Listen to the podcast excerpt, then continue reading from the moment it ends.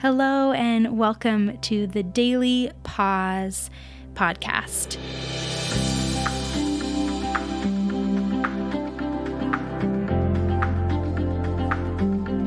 Today is Monday, March 20th, and we are on day 23 of our devotional. My name's Alana, and I'm the youth director at Willamette. I'm here with my friend uh, McKenzie Harris, who's a junior in high school this year. Say hi to everybody, Kenzie. Hi. We're so glad you're here. Uh, she's going to be reading our daily devotional for us. Um, but before she does, we just want to take a moment to pause and uh, just be with the Lord, quiet our heart and our mind, and lean in to listen to Him. With all the busy things of the day, it's so good to pause for a moment um, to quiet our hearts and our minds. So take a deep breath and just pause and listen to the Lord. If you start feeling distracted, that's okay. That happens to me all the time. Um, Kenzie, does that happen to you? Yes. yes. And if that happens, if you start feeling distracted, just refocus your mind and say, Jesus, help me to listen to you. That's all you have to do. So take a moment to pause.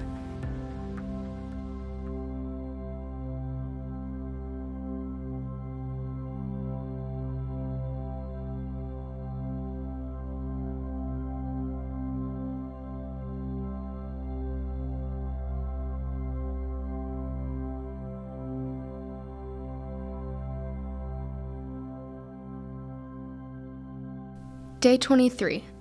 Wept. Jesus wept. John 11:35. Each one of us sits next to a pool of our own tears. Our pools are all different. Some have been caused by what has been done to us, some are the results of our own doing. These pools remind us of the grief and losses that we have suffered throughout our lives. Jesus grants us the gift of his own tears. His tears remind us that God weeps with us, grieves with us, and suffers with us. Those who traveled the Lenten journey in Jesus' intimate company discovered that his tears represent the empathy of God. Let's consider our own pools of tears. These pools could be caused by the death of a loved one, the pain of a divorce, the abuse of a child, the unmet longing for an intimate partner, the loss of a job, or the rejection from a close friend.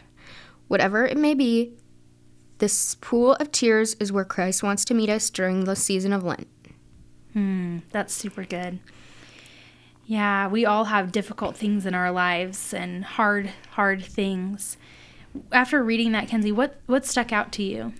Um, probably that it's okay, and I feel definitely less alone in my suffering next to my pool of tears because Jesus Himself has His own pool of tears. Yeah, totally. And there's some stigma to crying, right? Or stigma to emotions, but we see here Jesus had emotions.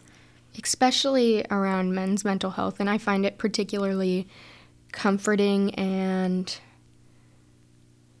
really just um, awesome that Jesus can be an example that it's okay to struggle sometimes and it's okay to have a pool of tears and there's nothing to be embarrassed about.